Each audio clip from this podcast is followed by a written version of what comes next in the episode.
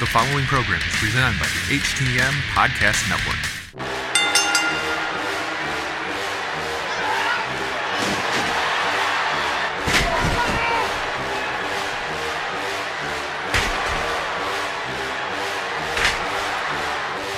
We going to the garden, homie Becky Barton. Top five used to ride the pine, I be starting. We going to the garden, and I met a marksman. Took me forever, but I finally hit the target. We going to the garden, slick type jargon. Better cut the check, that's the end of the bargain. We going to the garden, lands uncharted. No more stalling, trying to get started. We going to the garden. If you would've told me this a year ago, I would've said it.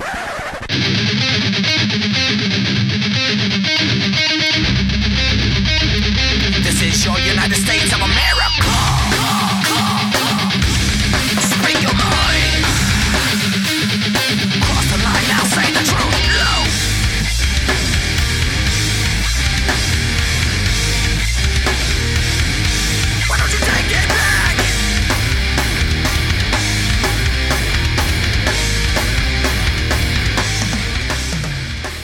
Sunday, April seventh, two thousand nineteen, and you are tuned into the Hitting the Marks Pro Wrestling Podcast, powered by the Roar Network at the gorilla position dot com. Presented and simulcast on Hami Media.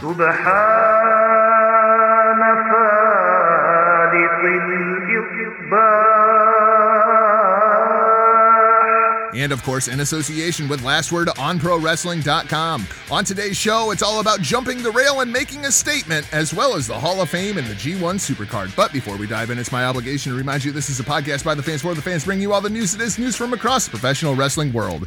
You can find us at hitting the marks dot com and Hami Media at hacker hameen dot podbean dot com. But give it up for my tag team partner, the big cast to my real one, R B V. Rick, welcome back to your show. It's me, it's me. It's that art of the beat of the V. Rick Vickery here. Happy WrestleMania Sunday. Looking forward to uh, to see what the big boys, the big stage can bring. But man, the fireworks that we saw last night. Man, it has been a crazy few days. And you, even as I was watching G one Supercard last night, because I think there was about three matches that you could really consider to be four-star matches. And then this morning I was doing my Pick'em Challenge and I'm looking at it and going, there's not going to be one four-star match on this goddamn show. Not one. I have a feeling people are going to be so sad at the end of the day that WrestleMania weekend is over and that's how we ended it. Could we just like cancel WrestleMania and end with the G one Supercard and the way they went off the air last night? Because all has been set right in the freaking world as Kazuchika Okada is once again the I W G P World Heavyweight Champion. Well, I've got, I'm going to see. I'm going to up one up you there, Jargo. Uh, I'm more looking forward from this WrestleMania, the uh, the post-main event, in the wee hours of Monday morning when we get that four- or five-star throwdown between the W W E defenders and those that are just calling it as they see it, I have a feeling. I, I'm not as down on this thing as you are. I think we're going to have some great moments. I think a few matches will surprise us. But for them to get anywhere in the ballpark of – the professional wrestling we have seen over the last three days, I mean, they are absolutely going to have to bring something that we have not seen from the red and blue in some years, uh, maybe even close to a decade. We also saw some shoot fights last night, and I guess uh, the, the place to start is with the Hall of Fame and uh, the shoot fight that was. Um, Rick, I... I I don't even feel bad saying this. I, I think this is pretty general knowledge. I did not watch the Hall of Fame. I have absolutely no taste for it, especially when G one Supercard was going on. But I did see this uh, Bret Hart story of this douchebag fan jumping into the ring to attack Bret the Hitman Hart and the chaos that ensued and the beatdown and that ensued from about fifteen guys onto this one douchebag. Turns out he's from Nebraska. Big freaking surprise. Uh, Huckleberry, where do you want to begin with the Hall of Fame? Because I know you were glued to this thing on multiple screens. Yeah, I say, you know, I, I was kind of, uh, I was channeling my inner Jargo from, you know, you at work. I had like seven screens going on in front of me last night. That was everywhere from, you know, from the N C double A to the Hall of Fame to the G one, all points in between. Really, you know, all around a, a great night of entertainment, especially on the wrestling side. But hey, just real quick, you know, a little plug for hashtag M H T M Sports as we're going to be wrapping up uh, the college basketball season this week. Some great finishes in the in the Final Four last night, and we're going to see how that translates over to the finals coming up and if they can hold on in the ratings. Yeah, the, I have a feeling this is going to be the worst rated Final Four in history. Uh, I, I wouldn't say history, but we're probably looking within, you know, within a modern era, we'll call it here. Anyway, to the final, or not to the Final Four, to the Hall of Fame. You know, all around, like I said, you know, I was jumping around. I really, you know, I didn't get to sit down and concentrate on every speech, uh, but especially, you know, when, when Bret the Hitman Hart is someone, uh, you know, that's talking, you, you kind of tend to pay attention. So I was actually sitting there in the real time, you know, taking in what, what Bret's giving giving us, and you can see the, you know, the real emotion on Natalia's faces. You know, they're they're both kind of. It was more about honoring her father and telling some good stories about the Hart Foundation and how they came together and that. Now, uh, my, wait, be, be, before you get too far here, there was no inductor. It was just Bret and Natty, correct? Nobody actually inducted the Hart Foundation. It was Bret and Natty inducting the Hart Foundation. At, at that point, uh, I, I believe so. I didn't notice anybody. I didn't even think about it. It was one of those things where, you know, I had been looking over, oh, here comes Bret. And he was talking, and, and it was timing up uh, with something pretty interesting at, at the G one. I think it was when they were starting a street fight. So, you know, that had my attention. Uh, unfortunately, we'll get to that here in a little while. But, uh, yeah, he's going on. And then, yeah, just uh, a complete J O comes out of nowhere, uh, tackles him. They immediately cut to black, fade out the screen and all that. Uh, dead silence, and you could tell something was up. And it was for it took quite a while for them to return to the air. Uh, of course, we've seen the footage now surfacing from all the individuals that were in attendance, and pretty much uh, said this J O got what he had coming to him. Yep, uh, it, it looked like the first individual to get get their hands on him. Uh, and I don't know, this might have been worst case scenario was Ronda Rousey's husband, and it looked like he got in a, a good half dozen clean shots before everyone else started getting their shots in. Uh, it looked as though Dash Wilder got him some too. So uh, props uh, to the Dash, revival. It, it was pretty. It was kind of nice. Dash got like, that that one good shot and kind of just no sold it and kept on his way. Let everyone else kind of do theirs. I think probably in that entire situation, if that individual had realized what was going on, and where I really would have regretted my decision, been terrified for my life, is when Teddy Hart was getting a couple shots in. And Davey Boy Junior was there. And it looked like they had just come from a show. It looked like they were still in their ring gear. Well, I mean, we we talked about Davey Boy versus Killer Cross yesterday when we were talking about TakeOver New York. If you haven't heard that review, it's available both at hitting the marks dot com and hacker hameen dot podbean dot com. Davey Boy ain't nothing to mess with, and Teddy Hart's just playing freaking crazy. Well, and, you know, this situation, this is a complete joke. And we, and we don't even want to call this individual a fan. Because no, anyone that would go not. to something like this, this is an attention seeker, piece of shit, jack off. And that's exactly what he is. Uh, I, I don't even want to classify him as a marktard because he doesn't even deserve a distinction like that. He, he's just a total piece of shit. Anyone that's going to do this on, you know, on any level, you know, get out of here with that. Looking for your, your couple seconds of fame there. He got exactly what he deserved. And I hope Uh, that they are going to prosecute to the fullest. Uh, and I hope this guy had a wonderful evening spending uh, spending the night with a couple cellies in an N Y C uh, correctional facility. I think uh, G C W should jump all over this, and I want to see a very special edition of G C W Bloodsport. Evidently, this guy is an amateur M M A fighter. Your penance is you have to do five minutes in a no-ropes ring with Davey Boy Smith Junior Good luck to you. This Okay, so this guy actually has... I mean. What kind of even more respect? I mean, would he pull this stuff at, you know, at a U F C event, at a Bellator? I just, uh, again, hey, you know what? Maybe maybe he's not very good at it, and he didn't know what he was doing because he's just been punched in the head so many times. Hey, but there, there was one other thing I want to address here. I cannot believe the the individuals that were so quick to, well, I guess we got to do away with that set. Because, you know, I, you obviously you've seen it. They had like the ring there that yeah. was the, the makeshift stage, and you came down the entrance. I guess they got to do away with that. Why? I, I don't under, I don't understand. Because a one freaking moron just get better goddamn security. Yeah, I mean, heads should roll in security. In any case, I mean, this fan had to make a run. Not even this fan, this J O had to make a run through an entire audience of superstars and their guests. It wasn't like the fans were right on top of this thing like they are at a Monday Night Raw or a Tuesday Night SmackDown. This guy had to make a quite of a haul to get there. A, a big letdown in security, but to sit there and suggest, you know, the two things I've heard is you got to get rid of that set and, and close it off, close it off to the fans. This should be a private ceremony. It should be a private ceremony. Nobody should ever have to see it ever, ever again. This is well, awful. It, at this point, I mean, that's the same argument. It, that is a, a leftist snowflake argument. Yeah, very much so. You know, one one incident happened, so take it away from everyone. Yeah, they want and, a police state, homie. Well, and, you know, not to, you know, to throw his, you know, his name directly out there, but everyone knows that Money and I go round and round on some things like that. And, you know, and he was one of those people. Well, they should, they should scale it back. Those people don't need to be there. It's part of the fan experience. It's part of the revenue package for W W E. Well, and, and you know, in his argument, there's I, I've met him halfway. If, you know, if he wants to go like a little upscale and charge more, you know, where you are getting a, a higher clientele in there and maybe include a dinner, I could see something like that. Uh, but still, you better make sure your financials are in order. And it's just not the financials that are included in the Hall of Fame. You're looking at how it could affect travel into the host city, how it could affect, you know, room rates, things like that. There's a huge trickle-down effect when you're looking at this. Uh, but I still, I firmly do believe that they should have some sort of dress code. Uh, and I'd most certainly start with no reggae hats and and wigs.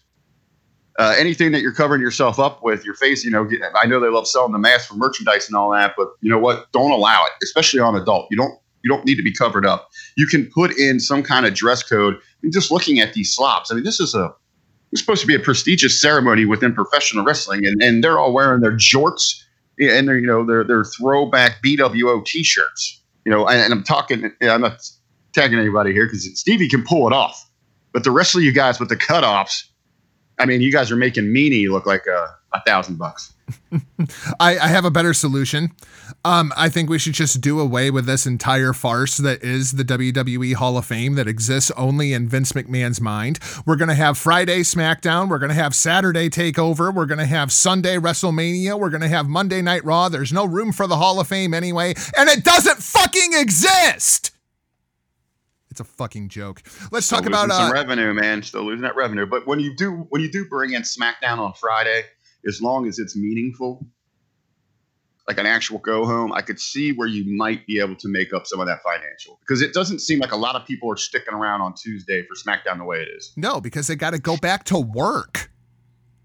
For God's sake, let's talk about the rest of these inductees, and then we'll talk about the farce that is the Hall of Fame some more. Stacy Keibler comes out and inducts Tori Wilson. Um, did you get to hear any of the speeches, or were you kind of yeah. watching it on mute? Uh, I I did. Um, there was a couple I, I jumped in on, or you know, just hit kind of pieces here and there.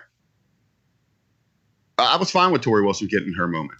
Yeah, I'm fine with it. I, I, her I really speech care. was fine. It was about, you know, going out there, you know, make sure, you know, you can be what you want. It was just a general be what you want to be. You don't have to be defined by what anyone, you know, sets limitations on you. Go ahead and do it. Uh, it worked. And my biggest thing with her that I seen is, you know, in comparison when Luna went into the legacy thing, which I completely disagree with as well. You know, we're talking about. Oh, we'll talk know, about the legacy here. Well, okay, we'll hold minute. off on that. But, you know, but to say that some people should go in before others to me is complete B S. And I'm sorry, you know, I, I I think that Luna, yes, deserves her own spot in the Hall of Fame.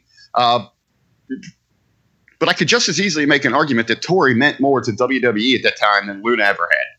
I mean, she was bringing more eyes on the product, which means more financials. She was a crossover star in those rights. She, she earned her spot there, and that's how they put it over as her going in. That's right. She earned her spot in Vince McMahon's mind for the rest of eternity. No, she earned that spot by bringing general. I'm saying the, the general Hall of over. Fame exists only in Vince McMahon's mind. Calm down, Huckleberry. Calm down. Jimmy Hart inducts the the the Honky Tonk Man. I'm not even going to refer to him as the greatest intercontinental champion of all time because it's a freaking. It's a rib. It's a rib. It's it's not real. It's a rib. Quit calling the Honky Tonk Man the greatest intercontinental champion of all time. It's a rib. Uh, Jimmy Hart inducts the Honky Tonk Man. Did we at least get the pink Cadillac? Uh, no, actually, I missed that one. Oh, okay. Well, there's nothing to talk about there then.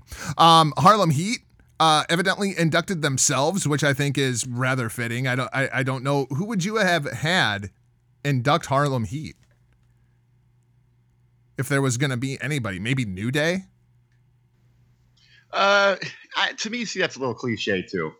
Just running the black guys out there for the black guys. Well, I, I'm just trying to think of uh, you know, somebody you know, that would I, be a great influence on young African-American wrestlers like Xavier Woods. I'm sure Xavier Woods, who is a very well-spoken well, you know what, individual, I mean, why do we have to influenced by Harlem Heat. Those boundaries? You know, on the red carpet show, you know, the Usos put over Harlem Heat as, you know, the main, they're the main reason they got into this thing, you know, outside of their family. I, I would have been fine with the Usos inducting Harlem Heat. And you kind of, you could have had then, you know, because Harlem Heat for a long time was a little bit, you know, they were overlooked despite their greatness, you know, when we were sitting there listing some of the great tag teams. And the Usos fall under that same umbrella. I think that would have been a great connection. Well, I think part of it goes to, especially with the Usos, you're only as good as your competition. And we've talked about the SmackDown Live Tag Team Division. Um, Hulk Hogan inducts Brutus the fucking Barber Beefcake into Vince McMahon's mind for the rest of eternity. Um, Huckleberry, I'm sure that you caught this speech. How high was Brutus Beefcake? Hey, man. He looked, he was great. He was good on his best behavior, very articulate, put his stuff together, uh, very different than the Brutus the Barber we saw at the roast of uh, a Pritchard. Interesting. How was Hogan? How was the reception for Hogan, more importantly? I didn't, I didn't see that part. Oh, okay.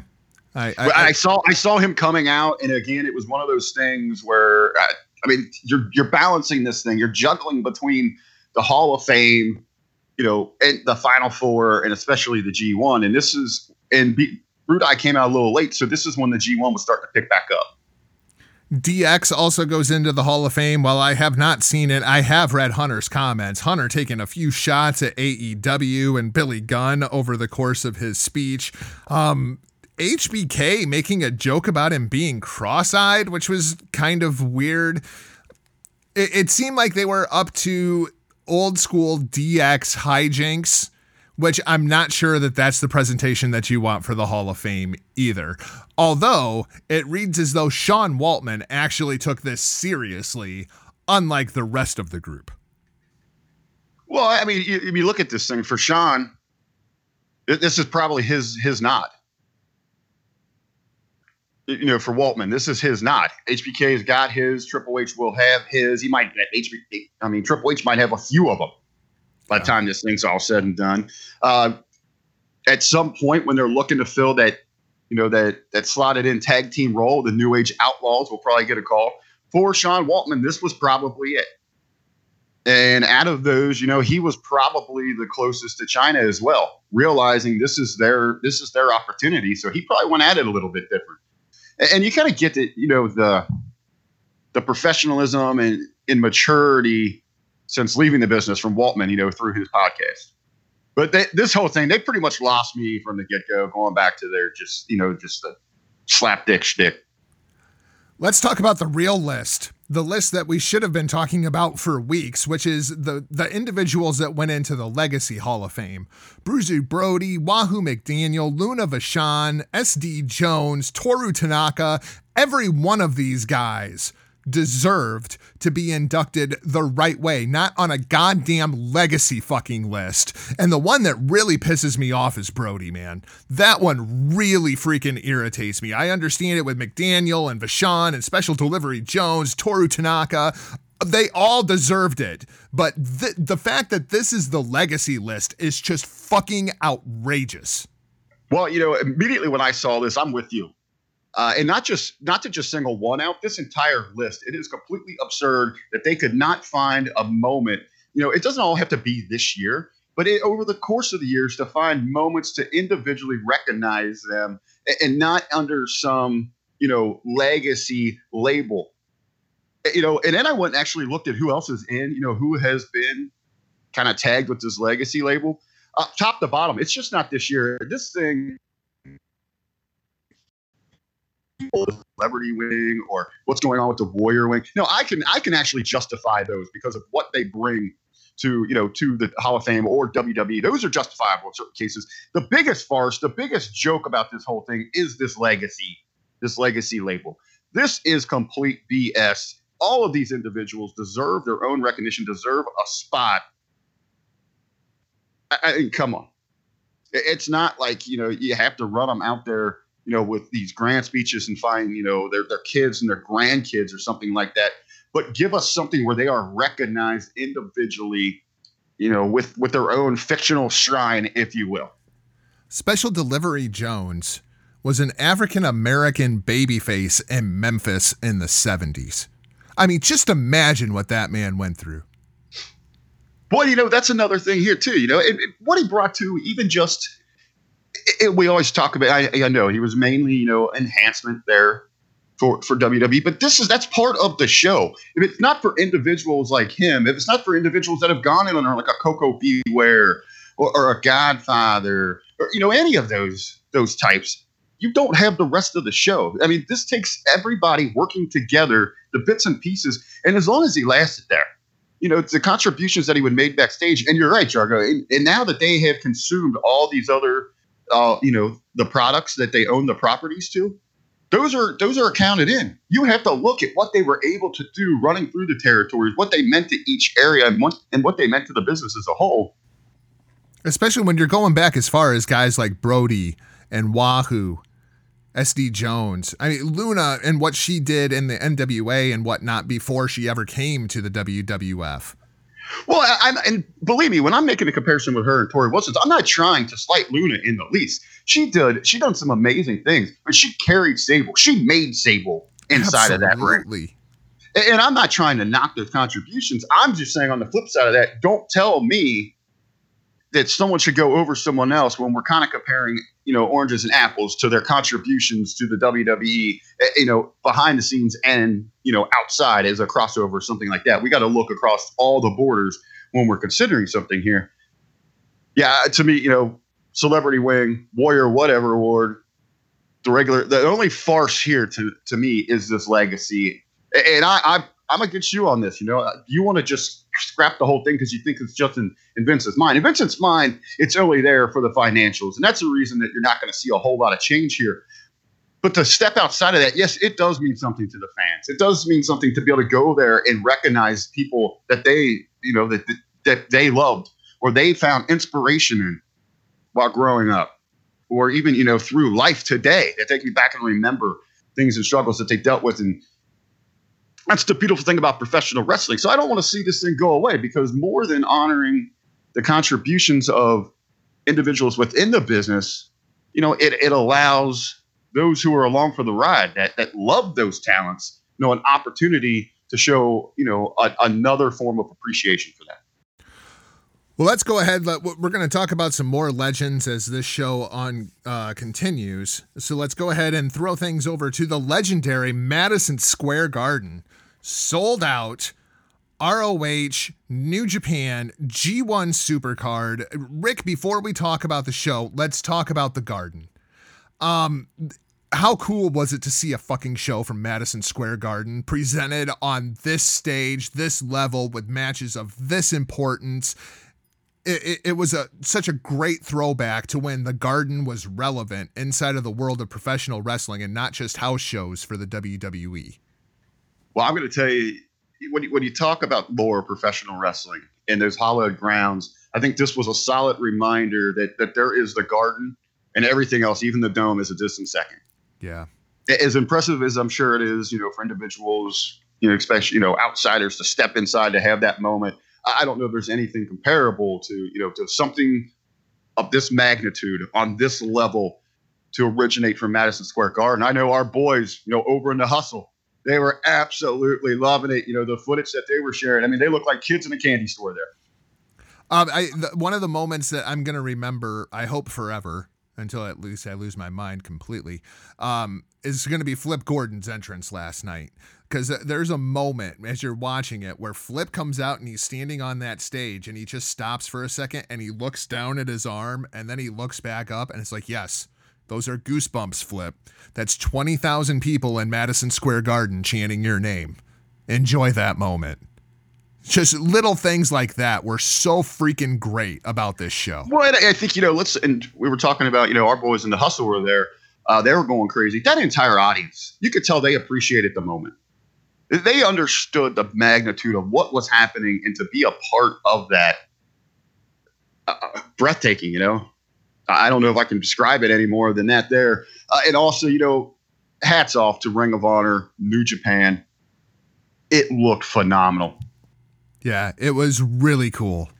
It, it didn't it didn't have that overproduced feel to me. It felt rugged. It felt like it felt like I remember the Garden. You know, that kind of feeling. Like you almost sitting at home watching it, you, you could feel like the smoke and you could the smells.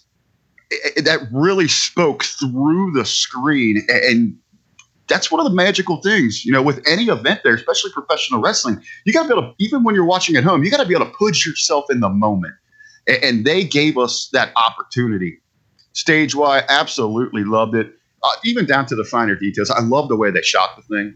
The lighting how, was awesome. Love the lighting. Love the way they shot it. Uh, felt very intimate. You know, you felt like you were right there. You never felt where it was, you know, it, It, it was crisp, but like I said, not overproduced. It had that raw feeling where it didn't feel like a Monday Night Raw or a W W E production. It, it took you back to something else. And I absolutely love, I know we were talking about this over uh, in a couple of the live chats we were involved with. Loved, loved the little subtle touch with the ring. The two with the turnbuckles and the two with the pads. Yeah, the red and the blue. You betcha. Good stuff. Uh, let's talk a little bit about the pre-show. Uh, the, the most ridiculous pre-show that you are ever going to see in your life, because I'm talking about the Honor Rumble, and this is not something that I was in any way, shape, or form excited for. I, I knew Kenny King was going to be number one. I had this feeling Kenny King was going to win the damn thing, and yet I completely forgot that Kenny King was even involved in this match by the time the spot at the end happened. Um... There is a moment here that people need to go back and they need to watch and they need to recognize just what in the hell they actually saw last night.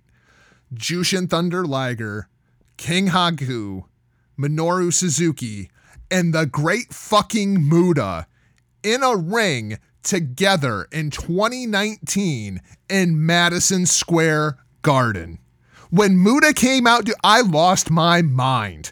I marked the fuck out for the Great Muta. You, you know me. I, I am a I am a sucker for battle royal style gimmick matches, and especially when they're gauntlet style like this. I was I was looking forward to this. Absolutely was fired up for this thing. I, I I've seen the ones at Wrestle Kingdom. You know, they're they're usually.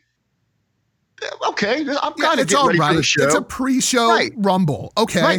okay and that's what I expected. One, I didn't expect this.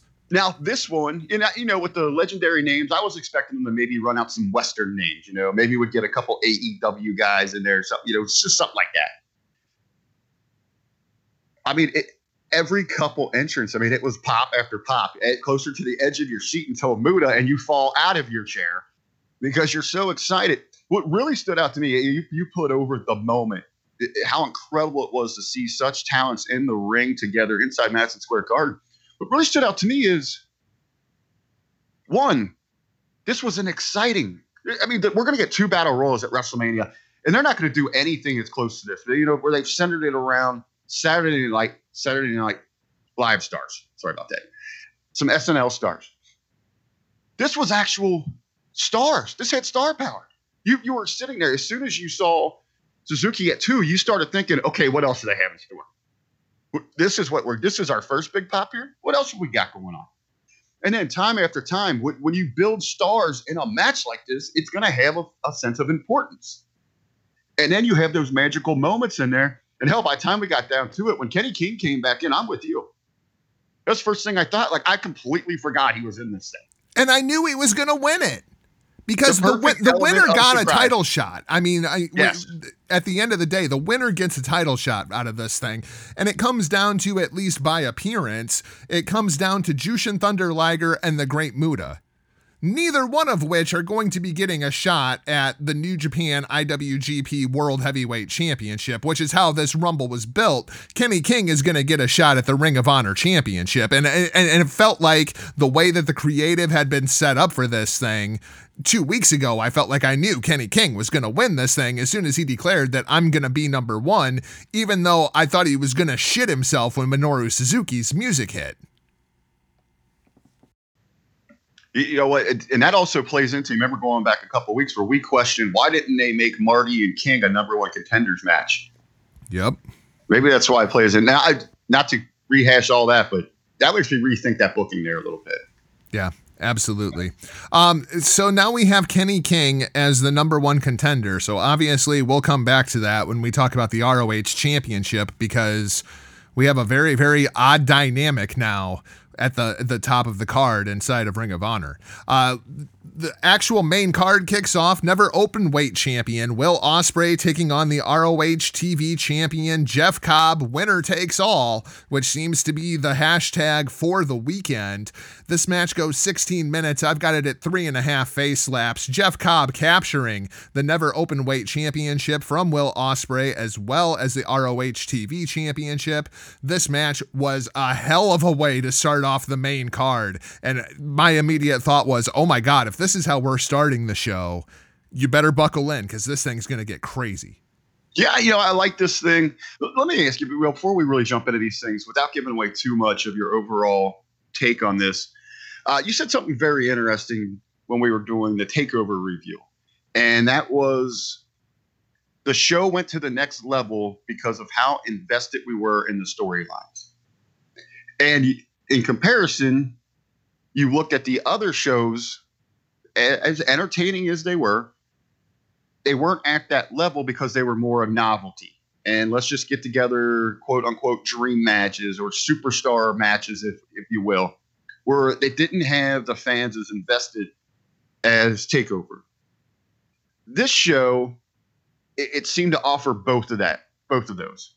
They had the novelty, star versus star, and then there were a handful of matches that, yes, you're one hundred percent invested in because there's huge stories and, and major implications for each promotion going forward.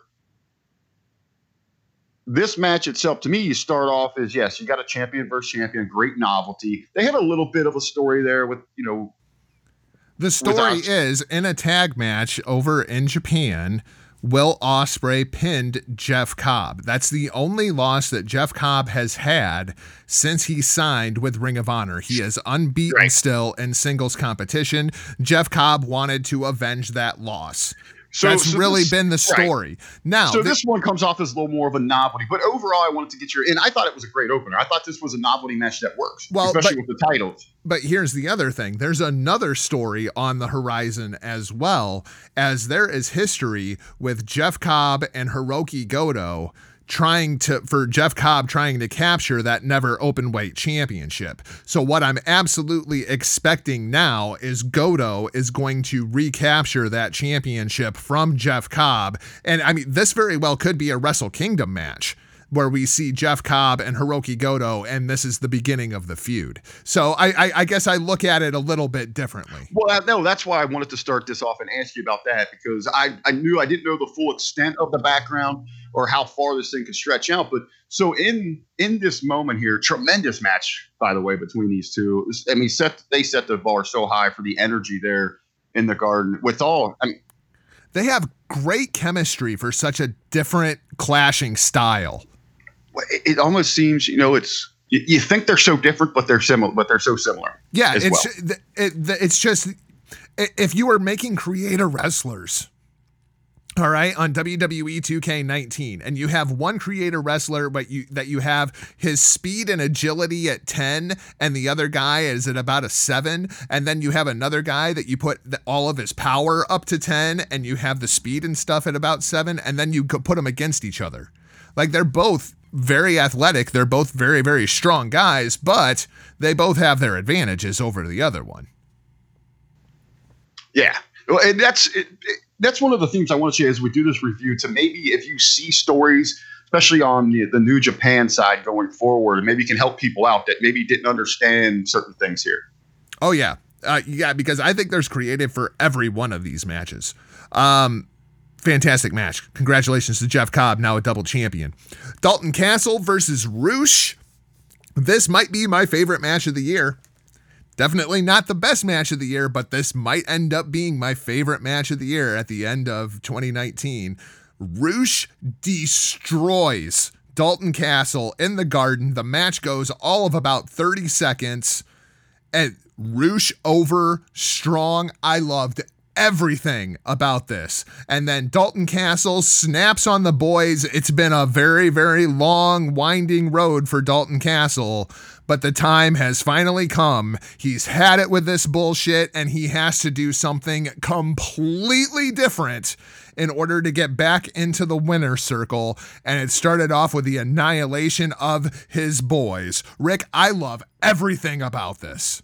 I loved it. You know, the little, the, the Bella feather distraction. Rush just, Rush just pounces. He sees the opportunity and, and just brutalizes the former Ring of Honor world champion.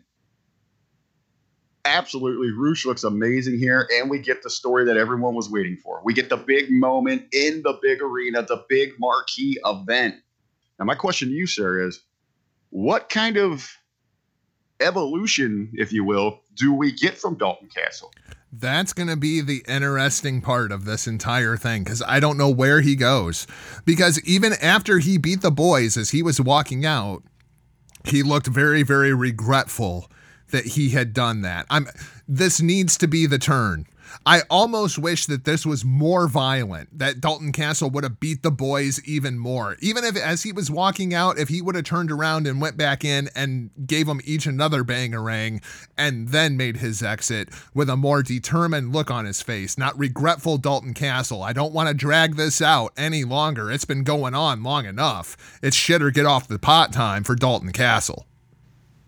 Yeah, the, the lingering has lasted enough. I mean, it needed a moment to get to this moment, this time in the story, to just have that full turn.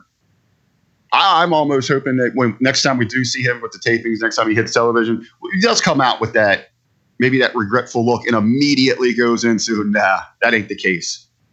And, and then we start to really see, and I, I, that's what I'm interested in. What direction, what co- what kind of persona now are we going to get from Dalton Castle? Maybe suit and tie Dalton Castle. It's all about business now. Refocused. I could see I, that. I don't know. I could see that angle, or I could just see him even taking the character now uh, and not just reverting back to its heel days, but just going to a very, very dark place with it. It's going to be interesting to watch that story unfold, and it's going to be interesting to see what we do with Rush now, because it feels like a matter of time. You can only, like, this is one of those Jeff Cobb kind of things, right? You can only justify keeping Rush out of the main event for so long, because, you know, this Jay Lethal, Matt Taven, Marty Scurll thing, that's all fine and dandy, but I see it and you see it and everybody else who's ever seen Rush wrestle sees it. This guy is freaking money. Well, isn't what's his, is he only on a one-year deal as well? Only a one-year deal. Okay. So we, we've got a limited time here to really maximize, you know, the abilities of, you know, the financials, if you will, the profitability of Rush. Yeah, and Rush. Make money now. Let's talk about the Women of Honor Championship. Um, at this point, I kind of felt I was very disappointed in the Madison Square Garden crowd for how kind of flat this match felt to me. The Women of Honor Championship, Kelly Klein recaptures the title from Mayu Iwatani in about eleven minutes, and then we get the big angle at the end. I thought this was a pretty damn good Women of Honor match. There, it had its issues, but I'm not, I don't want to. I don't want to get so much on the, the audience here, because I think this is just a side effect of how the Women of Honor division has been presented, and that has been the issue. And we have talked about the depth of the Women of Honor division almost to death at this point, especially with Miz Tenille Dashwood leaving the company. Now, we were like, we got to get something. We got to get some kind of infusion of talent here. It, it, and even we beyond Dashwood, even beyond Dashwood, I mean, look at some of the names that have exited. You know, when you thought, man, they got something to put together here, and then somebody comes in and, and cherry picks them. And we're, and we're again left with the bare basics. But we had to get an influx of talent, and I didn't know where in the world that influx of talent was going to come from. And it was right in front of our faces. How we didn't see this one coming is just beyond me. But now we have the Allure. The beautiful people have become the Allure, with Angelina Love and Velvet Sky making their grand appearance now alongside Mandy Leone, who I think is a perfect fit for this faction inside of the Women of Honor. This adds depth. This adds star power. This elevates Mandy Leon. This is everything that Women of Honor needed very, very badly. And I, I especially like the timing here because I saw so many people, oh man, Madison just left. I think this is so much better. We, oh, we didn't yeah, need a, agreed. we didn't, we did not need a rehash of what we saw, you know, from Impact Wrestling. And I think, you know, really when you look at the dynamic of what's needed in this group, that Mandy Leon adds so much more than than what Madison Rayne was going to do. Because Madison was just, I mean, yeah, obviously she could go inside the ring. That's that's great and all. Uh, but when it comes to kind of that, you know, that conniving character that's going to, you know, become that mouthpiece for you, that seductress, you know, just add to that seductress attitude of, you know, what we've known from Sky and Love. I think Leon takes that to the next level here. Yep, absolutely. I love everything about and, it. And it gives it a, it puts a fresh twist on it as well. So it doesn't like completely seem like a rehash. And as far as the match itself goes, I thought it was fine. It does business. Kelly recaptures the title, which makes all the sense in the world. And now we've got business going forward. Women of Honor is more interesting today than it was yesterday. So good on R O H. As, do- as down as people want to be about this entire division right now, this was a great step for Women of Honor. Well, and, and ultimately, you know, we've talked about this, how they were showing signs of giving us the real Kelly Klein, which you can find her across all social media at the real Kelly Klein. We talked about, you know, them showing signs of the personality that we've got to see, you know, through the interviews and, you know, just anyone following her on social media. And we even saw it during the Code of Honor last night. Like that was the full-fledged babyface well, turn to me. Well, you know, and then dismissing uh, the camp and all that. Yep. But beyond that, I mean, because you have to look at markability. And, you know, we we talk outside of what we just see in the ring. We're not the experts there. We, we put together from, you know, what we know from presentation of entertainment and storytelling, things like that. But uh, we always talk marketing. This is a marketing gold mine for the Women of Honor and Ring of Honor. Putting positioning Kelly as your baby, especially at a time where there is such emphasis on the importance of women in professional wrestling and then projecting a positive spotlight. You talk about this all the time. You want individuals, you don't want the Priscilla Kellys and those likes, you know, to, for you to sit down with your girls of all ages from Damn four right. years old to, you know, getting ready for college. You want someone that's a positive there. When you look at the real Kelly Klein, she embodies all of that. Yep. Where she's come, where she has come through, her rise in professional wrestling, how she has reinvented herself, how she's buckled down, focused, you know, where her principles, her goals are at. You could trans, you translate that to the audience. You have a true role model. And that is some, and right there is a tremendous rebuilding block for Women of Honor. It, it, it if that's your face, the gatekeeper now going forward truly represents Women of Honor. And they need to, you know, they need to parlay that. Yep, absolutely. Couldn't agree with you more. Um, and then we move on to Bully Ray versus Flip Gordon. That's what I'm saying. This whole Velvet Sky and Angelina Love thing, it was right in front of our face. How did we not call this? My God, it's literally been right in front of our face. Well, my my only thing is, well, and then also we had Velvet Sky right there in front of our face. And then last week in a private conversation, remember when I went off on you because Love had to cancel out on a Battle on the Border show? Yeah, like how did we not see this coming? There's like giant arrows pointing at the beautiful people and right over our freaking heads. Absolutely ridiculous. Bully Ray ends up taking on Flip Gordon because Juice Robinson was laid out backstage.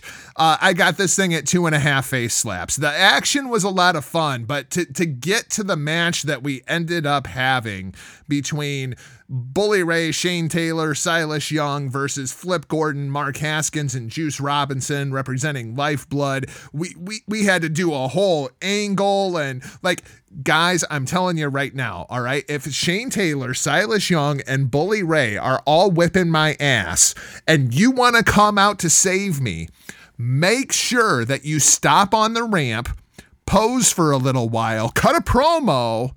I mean, like... Dear God, they could have decapitated Flip Gordon in the amount of time Juice Robinson's up there talking. Where's the sense of urgency? It just, it, it took way too long to get to the match that we ended up having for me. See, this whole thing, not that I disliked it. this is where the show kind of took a turn and really slowed slowed down for me. Uh, and as you said, this was it just seemed really confused. I mean, at this point, I, I at first, you know, first when I saw this, I even questioned, like, why did we even go with the Juice Robinson gimmick here? Right. But then it made then it made sense, because you're thinking, if they just were going to have an open challenge, immediately everyone's thinking it's Flip. Okay, but but so at least they so at least they gave you a little surprise. There was a little hesitation. Maybe they are going to go forward with with Juice here. And then that was that report that Flip was injured. So I'll forgive that one. But then I'm with you. I mean, to confuse this thing with even, you know, coming out, cutting the promo, and then asking for it to be a six man. What, we don't even need that. There was there was no you guys could have got involved anyway, as long as Flip got the pin on well, Bully, like, which is what everybody wanted to see anyway. All we really had to do, right, was you could have done basically the same thing, but you could have just went with Juice. So Juice goes out, because the advertised match is Bully Ray versus Juice Robinson. Juice goes out. The match happens for, you know, three, four minutes. Shane and Silas interfere. Out comes Haskins. He gets a little bit of a beat down too. And then Flip comes out and makes the save. Like, you still could have got the Flip surprise moment. You could have, like, the whole thing. And it wouldn't have been nearly as confusing and convoluted. I'm with you as well. You know, we could have had, and you could have even gone just as, you know, with the same thing. Have, as Juice is coming out, you know, the goons attack from behind. So we don't even actually ever have a start to that match. And then you have Haskins come out, and then as they're laying there, and, and then you have Bully on there getting heat. It was an open challenge, but you know what? I'm canceling it. The bell never rang. These guys are chumps. No one's man. And then you hit the Flip music. Then you get the actual match. Then that place erupts at that point. Yeah, just, it, to me, just the way they structured this thing really fell short. It was overcomplicated. And and, uh, and as we were talking about how this show is laid out compared to other shows that, that we've seen or will see, the way that this thing fit into this, I, I don't know if it was just too Western, too sports entertainment, you know, that over the top for me. I, for whatever reason, this did not click on this show for me. Yeah, I that I agree with, but this is only eleven minutes. Well, after I get this, that. I I understand. I, I get that. After this, we go right into the I W G P Junior but Heavyweight it changed, Championship. But it changed. It really changed the gears. Yeah, absolutely. After this, we go right into the I W G P Junior Heavyweight Championship. The, these three guys only got ten minutes, which I think is a crying shame on this show. Like, if, if we wouldn't have had that street fight and you could have gave these guys twenty-one minutes, I think I would have been a whole lot happier. Uh, I got this at three and three quarter face slaps. Dragon Lee capturing the I W G P Junior Heavyweight Championship over Ishimori and Bandito. Great moment between Dragon Lee and Bandito at the end of this match. But now everybody is in anticipation, because now all the cards are on the table. Everything is laid out. Hiromu is on his way back. That's what this is all setting up. Dragon Lee now has the championship. He's the guy that injured Hiromu Takahashi, the title that Hiromu never lost. Everything is laid out for Hiromu Takahashi to return now. And that's the moment that everybody really wants. This was just a step in the direction to get there. And I think maybe that's what took me out. I wasn't into this match. And I think it was a number of things. You know, you always hear perfect storm. This was like the wicked storm, because this isn't my style. Yep. I knew it was, I, I it could have been anybody, you know, just over the, the top style. And it, I enjoyed some of the spots in there. It's a couple oohs and ahs, but you know, just when it gets down to the very basics, not my style. And then I think when you add in, there's that bigger picture. That, I mean, this was just a foregone conclusion, you know, just when was it going to happen that Dragon Lee was going to get the pin and claim the championship, so that so that we can actually move on to where we do have something, you know, higher at stake besides just, you know, the dot dot dive or the style that they use there. My issue is Bandito. Bandito should, didn't have any business being in this match. The the setup for this match was between Ishimori and Dragon Lee. All the cards were set for those two to have a singles match, and then they just threw Bandito into this match so that we would have a representative from New Japan, C M L L, and Ring of Honor. So Bandito really had no business being in this match other than to eat the pin so that Ishimori can lose the title without being pinned for it. You get the title title onto Dragon Lee, and now you have the triangle of Hiromu Takahashi, the the the guy who never lost the title, Ishimori, the guy who was never pinned for the title, and Dragon Lee, the guy who injured Hiromu Takahashi and took the title from Ishimori. Everything feels like it's being set up for a triple threat between those three, which people will be way more invested in because of the story. Well, I think, you know, again, to add what I was saying, as soon as Bandito was at it, that was, you know, the initial thought. Okay, we know who's eating the pin here. Yep. Yeah, it was just, you know, as you said, this is a stepping stone to a much bigger, you know, picture that's going to involve a very intense storyline. The New Japan people love it. The the people who are watching it without understanding the story, I absolutely understand why you disliked it. But the New Japan people love it just because we know Hiromu's on his way back. That's really what the grand story is here. The I W G P R O H Tag Team Championships on the line. G O D capturing the titles over Evil and Sonata, the Briscoes, and Villain Enterprises. This match makes me angry in a lot of different ways. A lot of different ways. Number one, we never got the showdown two on two between G O D and the Briscoes. How do we not get that moment inside of this match is just beyond me. Well, you know, and even just for the teaser, even if it's just a brief moment to have that shot there at M S G between those two teams to tease for whenever you want to pull this thing off, whenever they're going to pull the trigger on this match, we know we're going to get it at some point. Uh, Who knows what promotion? Yeah, maybe we get it in both. Completely unknown. But let's, I mean, at least tease it here. I will, you know, one thing I want to put over about this match. It was a lot going on inside this thing. Uh, so many talents to keep your eyes on. But damn, the entrances themselves, just to see the teams come out, was pretty freaking cool, man. How about P C O's entrance, man? Over the top, everything about. Dude, I don't know that that. Power bomb that P C O took to the outside. My freaking God. That's P C O, man. Absolutely insane. Um, so G O D captures both the I W G P and R O H Tag Team Championships. Now we have a story coming out with the I W G P Championships and fucking Yano stealing the I W G P. He does this. He does this all the time. He just goes and steals titles so that he can get a championship match. Now the real question is going, God, I am so fucking irritated by this. God, I hate fucking Yano. I got my, I got plenty. I even had Yano on fucking commentary for part of this goddamn show.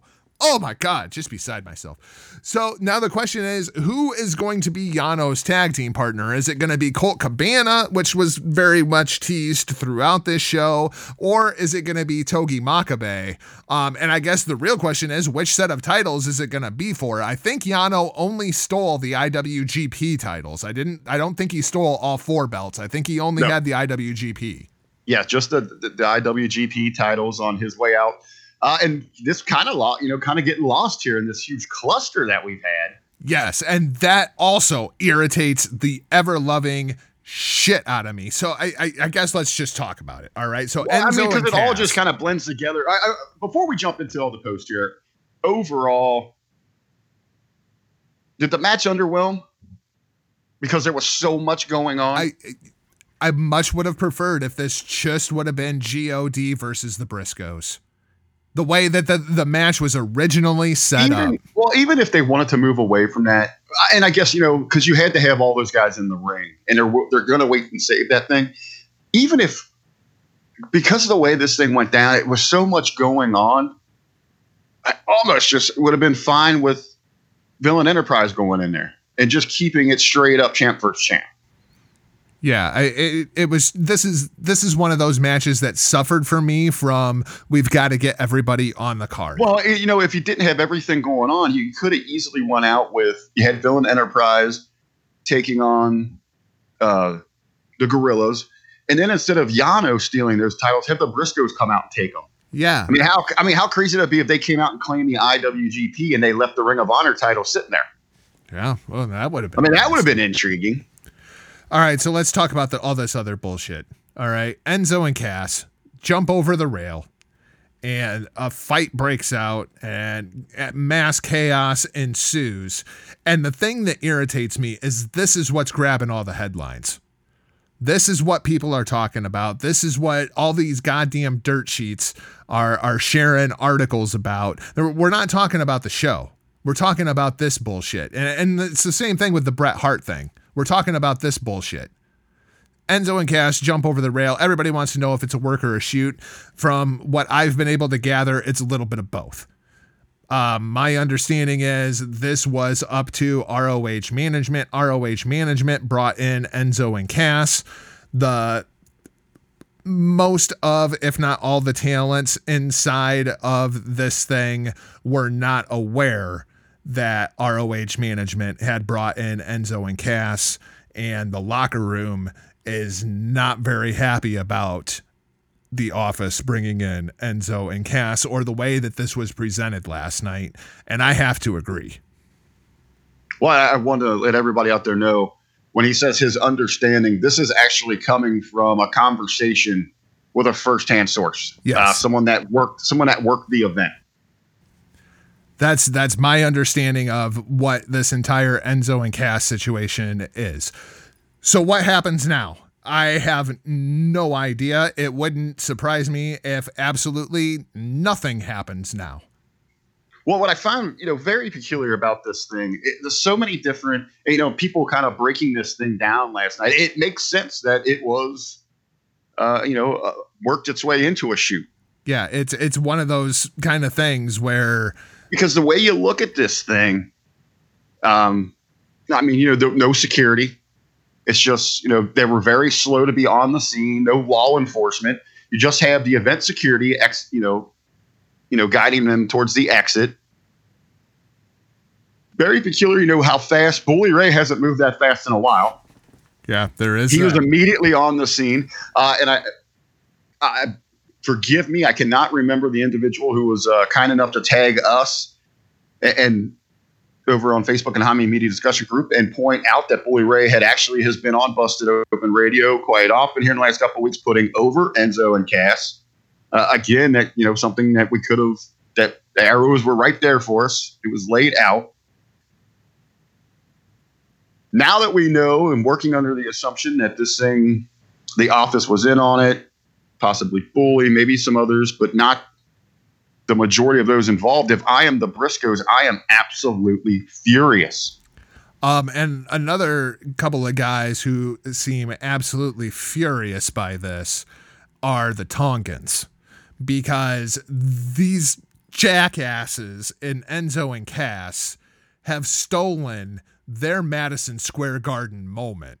As a shoot, the Tongans are not happy with Ring of Honor in any way, shape, or form. Oh, yeah, and they have your titles. Well, you know, I go back to the, the Briscoes here. I just got done giving you all, giving you my all in this four-way, a very violent. They've very been there violent. since day right. one. Day one, but just, you know, in that moment, Madison Square Garden just gave you gave you my all in a very violent matchup. Gassed as fuck, and you've got this piece of shit Enzo throwing a beer on me, and then him and Cass coming over swinging. Just sitting here shaking my head. I don't know what else to to, to do. Well, then, let you me know. ask you. You know, ultimately, let's let's and let's talk about the the business side of this.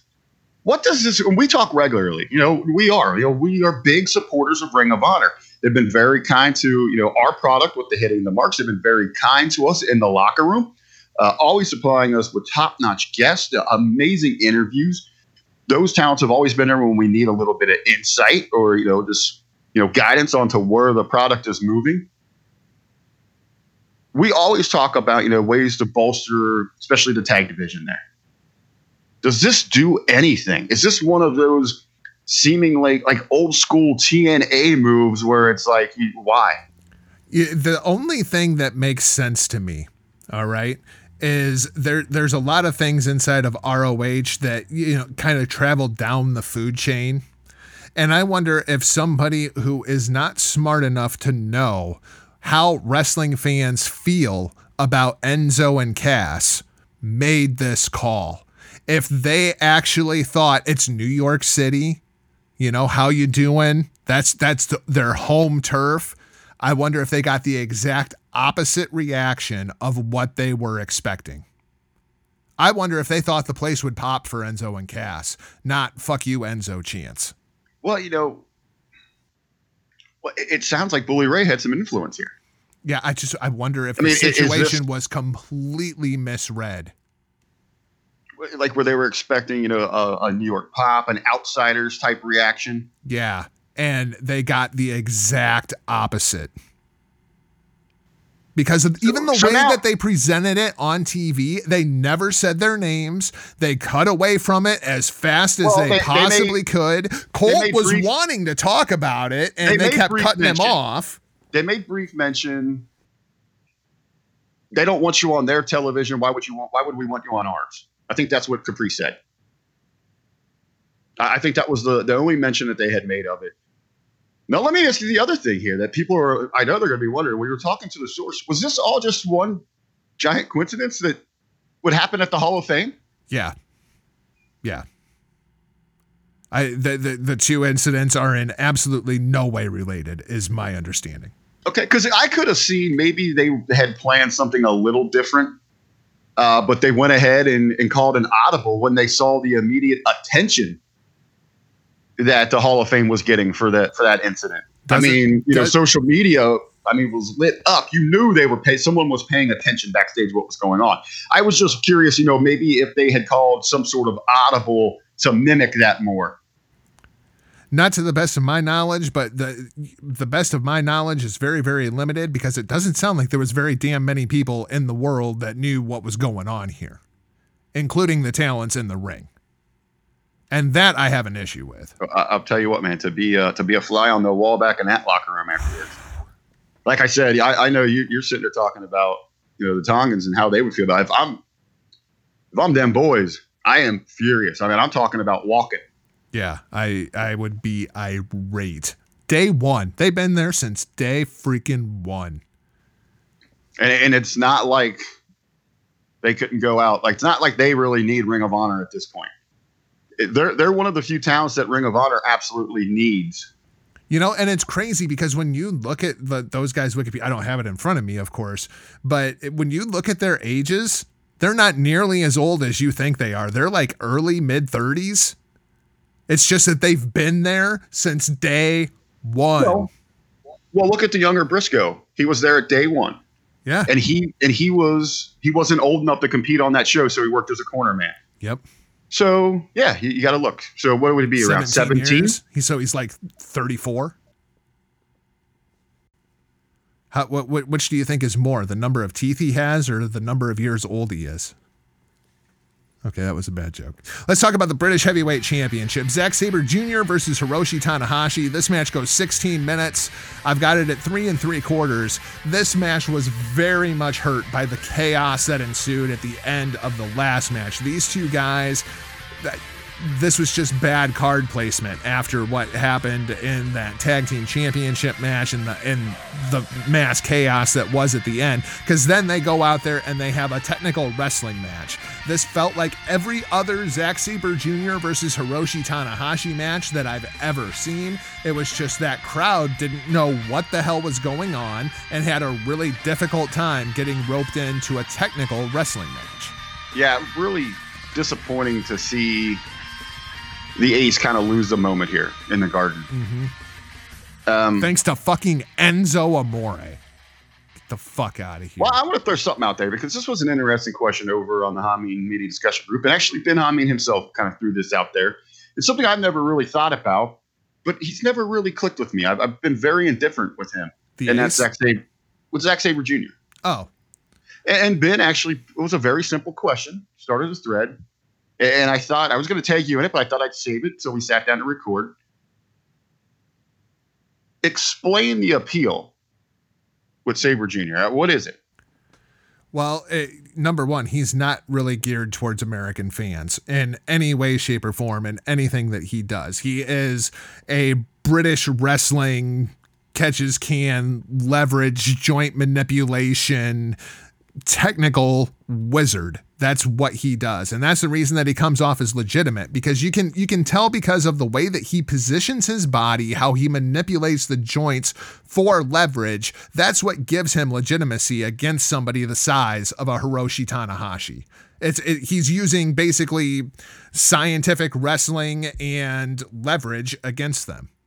That's that's his entire offense.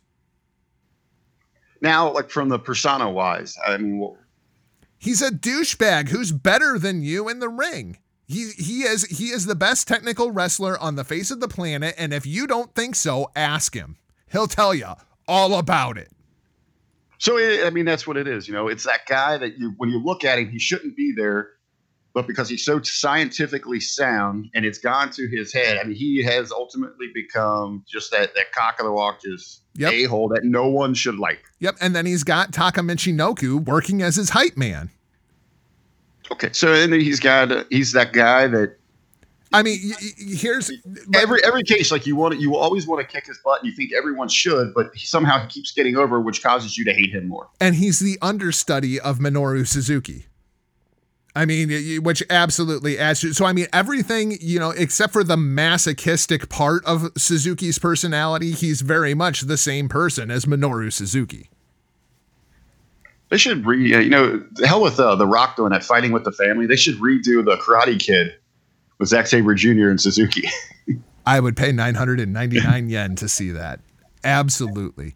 Um, I was a little bit surprised here. I expected that they were going to give the ace that moment inside of Madison Square Garden. I thought he was going to get his win over Zack Sabre Junior here. And then they would do the rematch in the U K where Zack Sabre Junior would reclaim the Rev Pro British Heavyweight Championship. That all seemed to make perfect sense to me. But no, Zack Sabre Junior basically tears the ace in half with some of these, I don't even know what to call what he did to Hiroshi Tanahashi last night to get Tanahashi to say, I quit, because he couldn't tap out because Zack Sabre Junior had all four of his appendages in such a position that he couldn't tap out if he wanted to. It's ridiculous, some of the positions. Like, I thought he was going to tear Tanahashi's everything in that submission hold. Yeah, he had him, he had him bent every which way. I mean, my God. Man. It wouldn't surprise me today to, to find out that Hiroshi Tanahashi has two torn labrums and two torn biceps and a pulled groin and all kinds of freaking shit. My God. That's what Zack Sabre Junior does. So let's talk about when the show picked back up. All right, because once Kota Ibushi's music hit, Madison Square Garden came unglued, and then Tetsuya Naito's music hit. And the Garden blew the freaking roof off of that place. This match goes twenty-one minutes. I've got it at four and three quarter face slaps.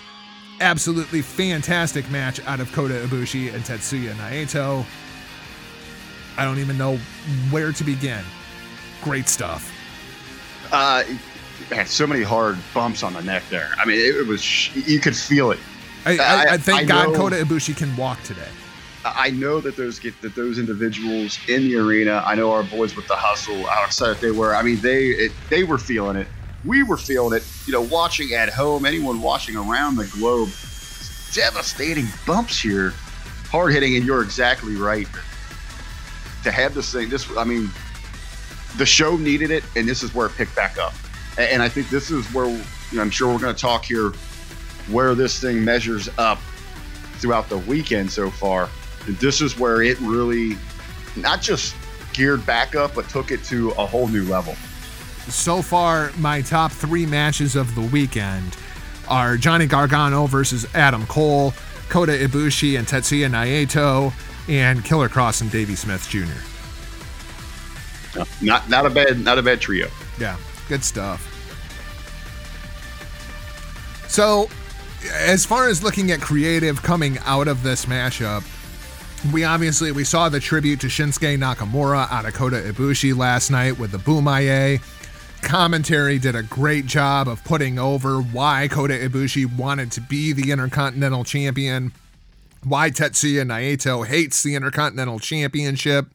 Uh, I, I thought they told an absolutely great story on the commentary and with the video package before the match. The match absolutely delivers. And now I absolutely expect Tetsuya Naito to win the G one and challenge for the I W G P World Heavyweight Championship at Wrestle Kingdom. It kind of had that get his main event moment there. And Kota Ibushi can be a long reigning Intercontinental Champion. I think he will be a fantastic Intercontinental Champion as long as he can stay healthy. Because like you said, you brought up those neck bumps. Ibushi's bump card has got to be like not only full, but then turned over and stamped on the other side too.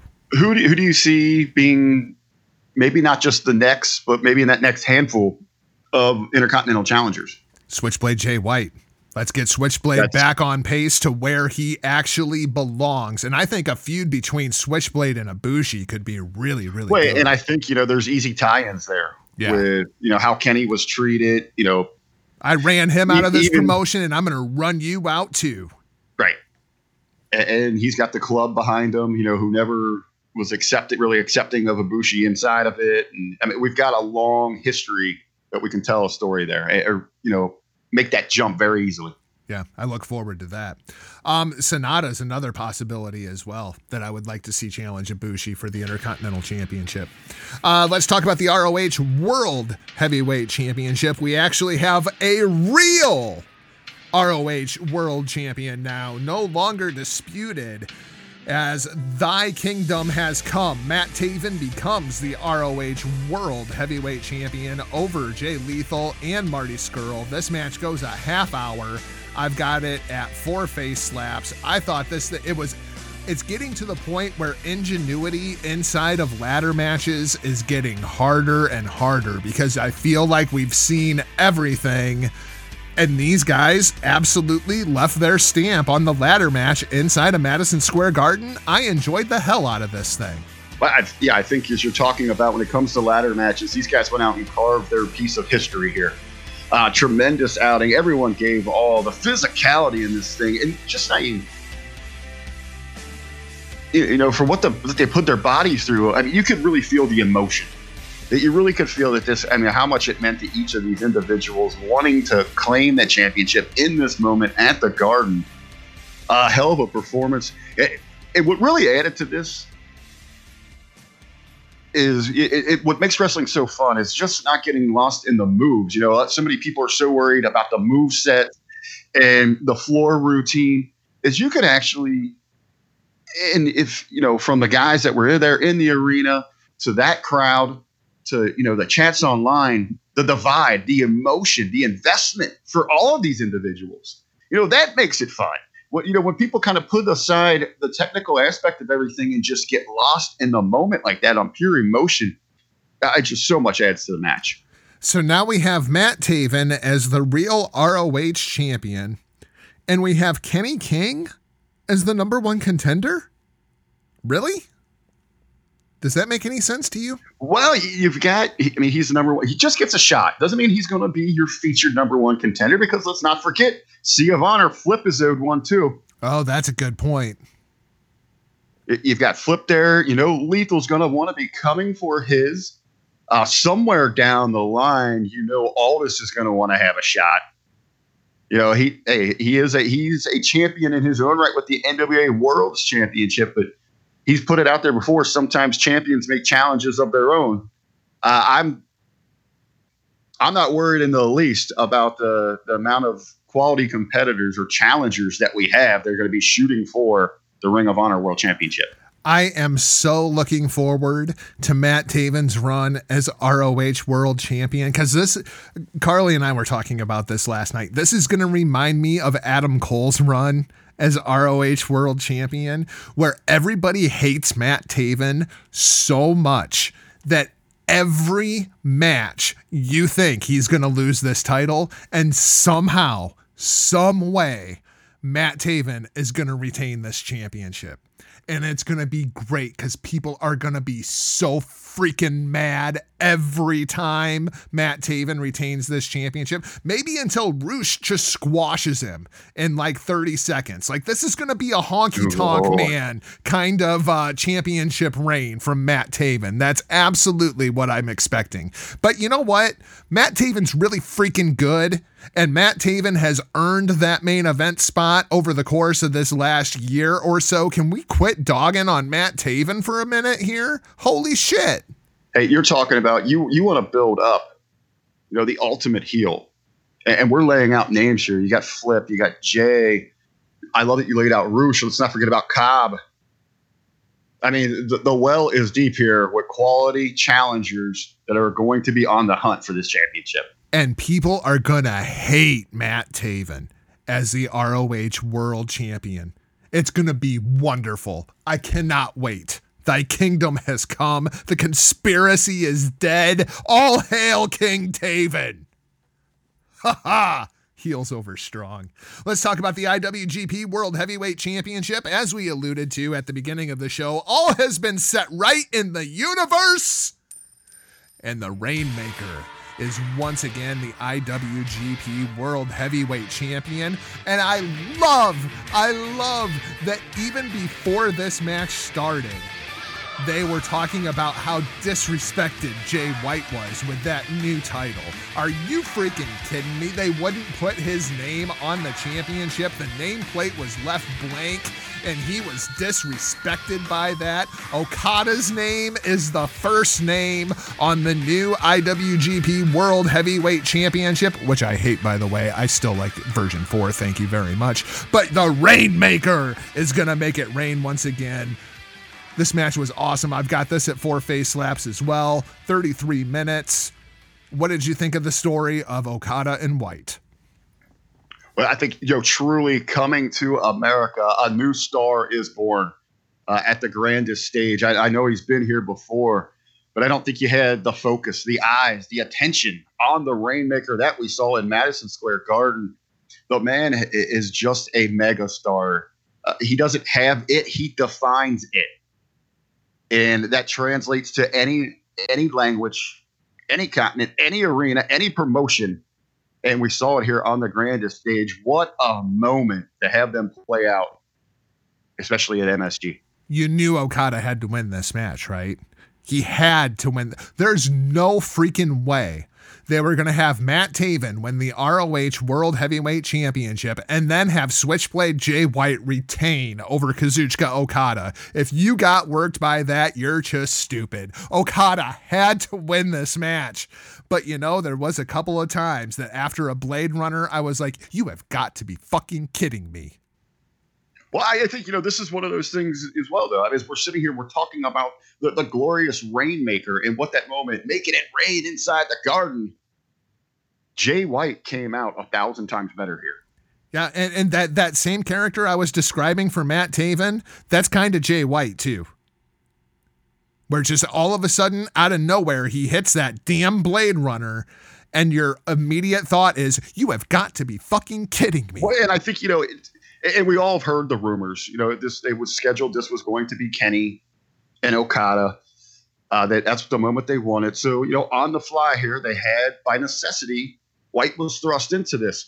And you and I have been quite critical of him in the past. Uh, I want to take this opportunity to give the, to give the gentleman all the credit in the world. He rose to the occasion to carry them to this point. He has done a magnificent job.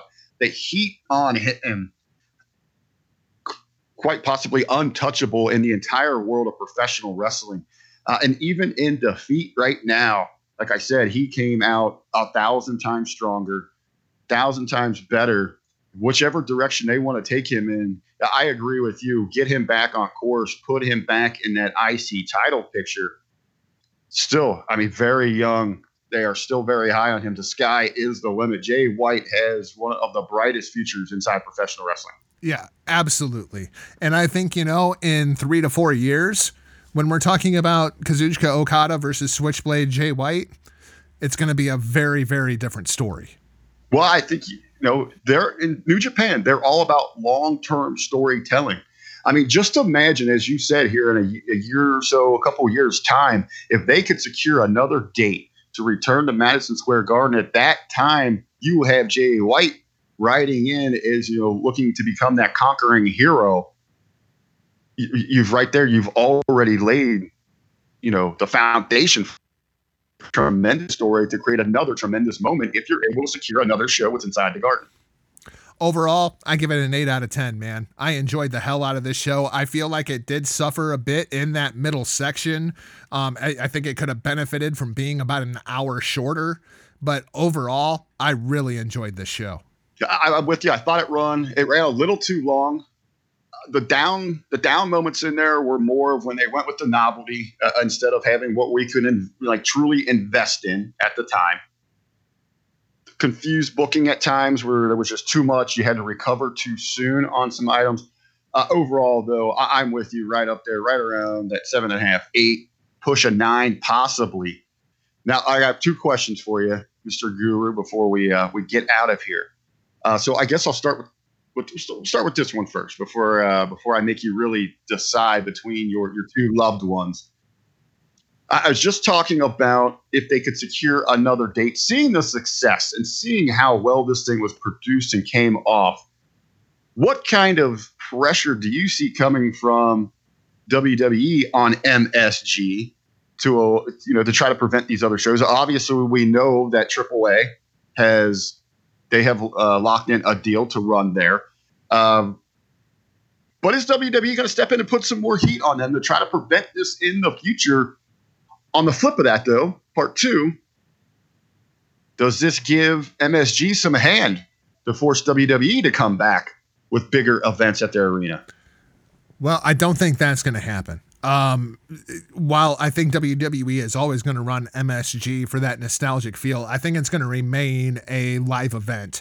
And I think their big events, they're going to run out of the Barclays Center simply because of location, cost, parking, not having to deal with the, the nonsense that is downtown New York City. The Barclays Center is a much better center for what well, W W E well, I mean, is doing. What about, what about an event like Evolution two from the Garden? Yeah, I, you could absolutely see a minor show em- emanate out of there. I think that's absolutely a possibility. Um, I, I guess one of the big questions that kind of still surrounds this show is how much of this was WrestleMania weekend and how much of this would have happened anyway. Let's say that they were doing this show on a random Saturday night in June. Would it have sold out nearly as fast? Would it have drawn a, a capacity crowd?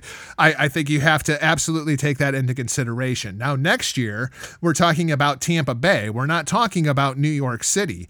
There's not a historic venue like that to run in Tampa Bay. So it'll be interesting to see how much W W E does try to clamp down on some of these other outside buildings. Well, we've already got, we've already got the word, but this seems to come up every time. You know, as we're looking a year or so out from WrestleMania, where these, you know, these indies are trying to book the venues and areas uh, that W W E is trying to shut down the shows. In New Orleans, they actually had a, wasn't it like a, like a buffer zone where they mm-hmm. couldn't be so close. It, I, we're talking next year in Tampa. The success that they've had, Ring of Honor and New Japan had right here. I'd almost go what we heard from Cody in the route of, I would distance myself. I, I don't need. I don't need you guys. I don't need to be in the area with you guys. I, I'll tell you what I would be interested in seeing if you could get somehow, I know this is, I, somebody have to pull uh, so a rabbit out of their ass to get this thing to go. Let W W E run Tampa. Let, you know, the other indies go down there and try to draw that. What if you got together with like A E W, Ring of Honor, and Impact, M L W, and you ran uh, your own festival in another major metrop- metropolis? Yeah, I mean, that's entirely a possibility, you know, but, you know, it, it, I guess the, the the thing that's really, really interesting is obviously for WrestleMania, they're going to run Raymond James Stadium, right? They're, they're running right. The big N F L stadium. But I'm guessing there's only one other arena that the W W E would run in Tampa. And I'm guessing that's the only arena that's going to be big enough to contain something like a G one Supercard show. W W E can start locking companies out of arenas like that where they are doing business on a regular basis, where there's not an alternative like there is in a New York City or a Chicago, because Tampa's not that big of a market. Uh, well, you got to imagine, you know, you're going to run Mania at the stadium, and then you're going to have your other shows are going to be at like the equivalency of the Barclays Center, whatever. Right. That well, may wherever, be. Or wherever the Lightning play. Right. If that's even big enough. Yeah. Oh, yeah. Oh, yeah. Yeah, it's got to be. It's got to be. It's got to hold like fifteen, twenty. Yeah. Well, I think it's got to go over twenty thousand here. I'm curious. Let me pull it up. Let's pause this for a sec.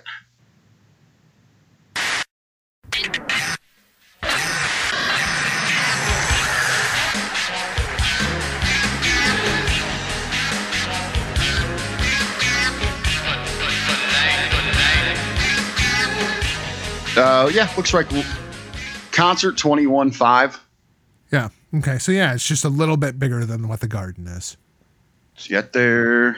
I guess you could go over to, what was that, Tropicana? Oh yeah, where the um, Rays. Where the Rays. Play. Yeah, where the Rays play. Hmm. Yeah, it'll be interesting to see what they've got for venues available there, or if a bunch of stuff shifts over to Orlando or something, because that's an absolute possibility as well. Uh, Tropicana looks like it could peak at like right around forty-six. Interesting. And it's also going to be interesting to see what kind of a crowd we end up getting in Dallas for the G one, for the kickoff of the G one. Well, and you know, you know, as high as everyone's been on, we know what's happening here with, you know, in New York at M S G, uh, the Dallas G one is still struggling. Yeah, very much so. Still struggling to move them tickets. All right, so we run through that. Now the big one here, Mister Jargo. What's that? To choose between the ones you love, Super Show, Super Card, or Takeover. I still think I, I said, still stand by everything that I have said all along. I think Takeover was the better show. Front to back, I think Takeover was the better show. Um, Supercard was a fantastic show, but I think I would have rather been at Takeover. I, I'm gonna go. I'm gonna split. I'm gonna stand by what I said. I would rather have been at M S G because of the moment, the memory. But with that, looking at both of them now, measuring them up as a whole, Takeover was just, just gets the nod as the better overall show. Yep, I agree. So that's going to wrap things up for today's show. Thanks for listening. And if you haven't yet, please hit that subscribe button. Then find us either at hitting the marks dot com or join us tomorrow morning inside the locker room at hacker hameen dot podbean dot com for your WrestleMania review. Huckleberry, are you all ready for WrestleMania? You ready to, to, to hold your bladder and sit in one spot for the next eight hours? Hey, I'm on mobile, man. You know me. I, hey, I ain't afraid to take this laptop anywhere with me. I'm not listening to any of the action. Hey, I'm looking forward. Like I said, I think I think we're going to be pleasantly surprised. Hey, no matter what, it is the mystique of WrestleMania. It is the moment that is WrestleMania. It is the grand holiday. You just kind of turn your brain off and just go into that ultimate fan mode. Become a fanatic. Enjoy what they're going to give you. I think we're going to get some great surprises here. I'm really looking forward to the conversations between the W W E Ultimate Defenders and, and those that are really going to call it out for what it is. I'm looking forward to sitting down inside the locker room to break this entire thing down. What's that? Hashtag four days of them H T M boys. We're going to be wrapping it up there. Hey.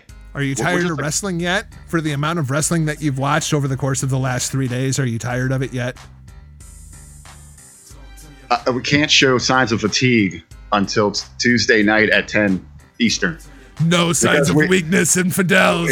We, we still have we still have a lot to go here, uh, and it's going to be interesting. It's just picking up because people are now starting to come out of the woodwork. We're sitting here recording. My phone is blowing up. People asking me all these different questions. Who's going over? Who's doing this? My little buddy Jared up at home up north, he does this all the time. He He's probably going to bet about one thousand dollars worth on this damn thing. Oh, good God almighty. Best of luck to him. Make sure that you get your pick'em. He, he might have a he might have a problem. Uh-oh.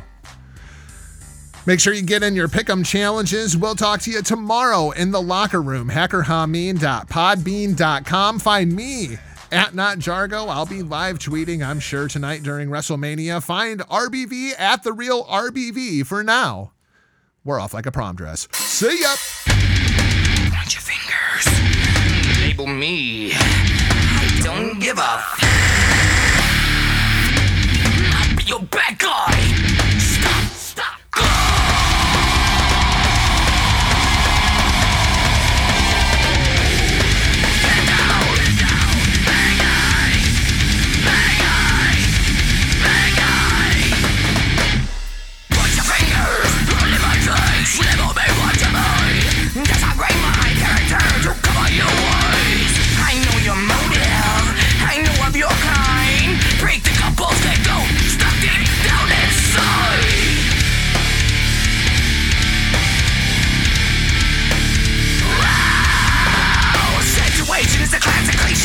Draping the blame on me.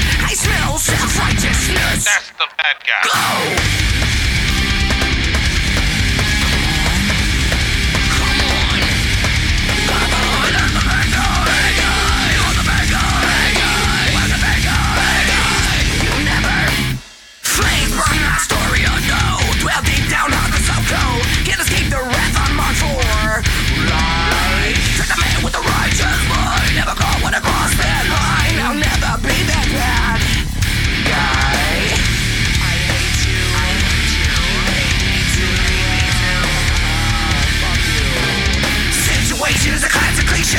Draping the blame on me. I smell self-righteousness. That's the bad guy. Go!